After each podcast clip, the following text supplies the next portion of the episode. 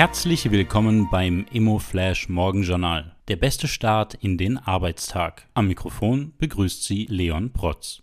Die heutige Ausgabe präsentiert Ihnen Vienna Airport City. Flexibel, erreichbar, nachhaltig, vernetzt. Heute ist Mittwoch, der 31. August und das sind die Schlagzeilen.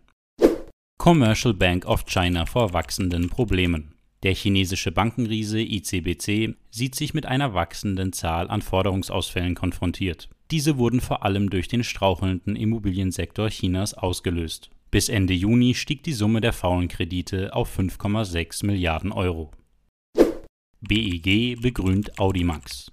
Die Bundesimmobiliengesellschaft begrünte das Dach des Audimax der Uni Wien. Die 400 Quadratmeter Grünfläche sollen der urbanen Erhitzung entgegenwirken. Die spannendste Meldung heute. Adler Group mit Verlust von 600 Millionen. Für den bereits angeschlagenen Immobilieninvestor Adler Group wird die Luft immer dünner.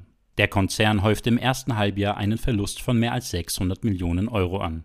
Die Beleihungsquote Loan to Value lag zum Ende des Halbjahres bei 58 Prozent und damit nur noch knapp unter der für die Finanzierung kritischen Marke von 60 Prozent. Ende Dezember hatte der Immobilieninvestor noch 50,9 Prozent ausgewiesen. Das waren die wichtigsten Informationen zum Tagesbeginn. Mehr dazu und was die Branche heute sonst noch bewegen wird, erfahren Sie wie gewohnt ab 14 Uhr auf emoflash.at.